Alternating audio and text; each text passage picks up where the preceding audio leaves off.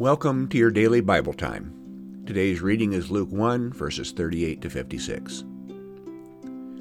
Now the time came for Elizabeth to give birth, and she bore a son.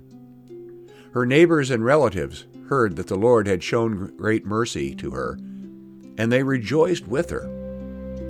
On the eighth day they came to circumcise the child, and they were going to name him Zechariah after his father.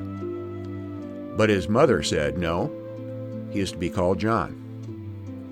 Then his father Zechariah was filled with the Holy Spirit and spoke this prophecy Blessed be the Lord God of Israel, for he has looked favorably on his people and redeemed them.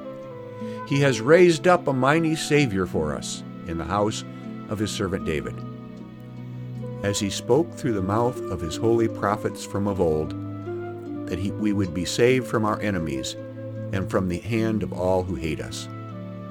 Thus he has shown the mercy promised to our ancestors and has remembered his holy covenant, the oath that he swore to our ancestor Abraham, to grant us that we, being rescued from the hands of our enemies, might serve him without fear, in holiness and righteousness, before him all our days.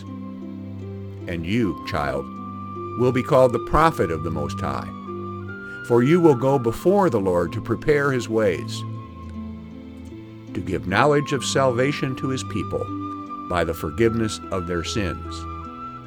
By the tender mercy of our God, the dawn from on high will break upon us, give light to those who sit in darkness in the shadow of death, to guide our feet into the way of peace. The child grew and became strong in spirit, and he was in the wilderness until the day he appeared publicly to Israel. Here ends the reading. The story of the birth of John the Baptist is the other miracle birth in the Christmas story. An angel had announced to Elizabeth, John's mother, that she would give birth in her old age. When the pregnant Mary comes to visit Elizabeth, the baby leaps in Elizabeth's womb. The two babies would be inextricably linked throughout their lives and even in death. In this speech that John's father Zechariah makes at the baby's dedication in the temple, Zechariah sings about what all this means. His child would prepare the way for Jesus. And he did. Let us pray. Gracious God, you sent John the Baptist to prepare the way for the coming of our Savior Jesus Christ.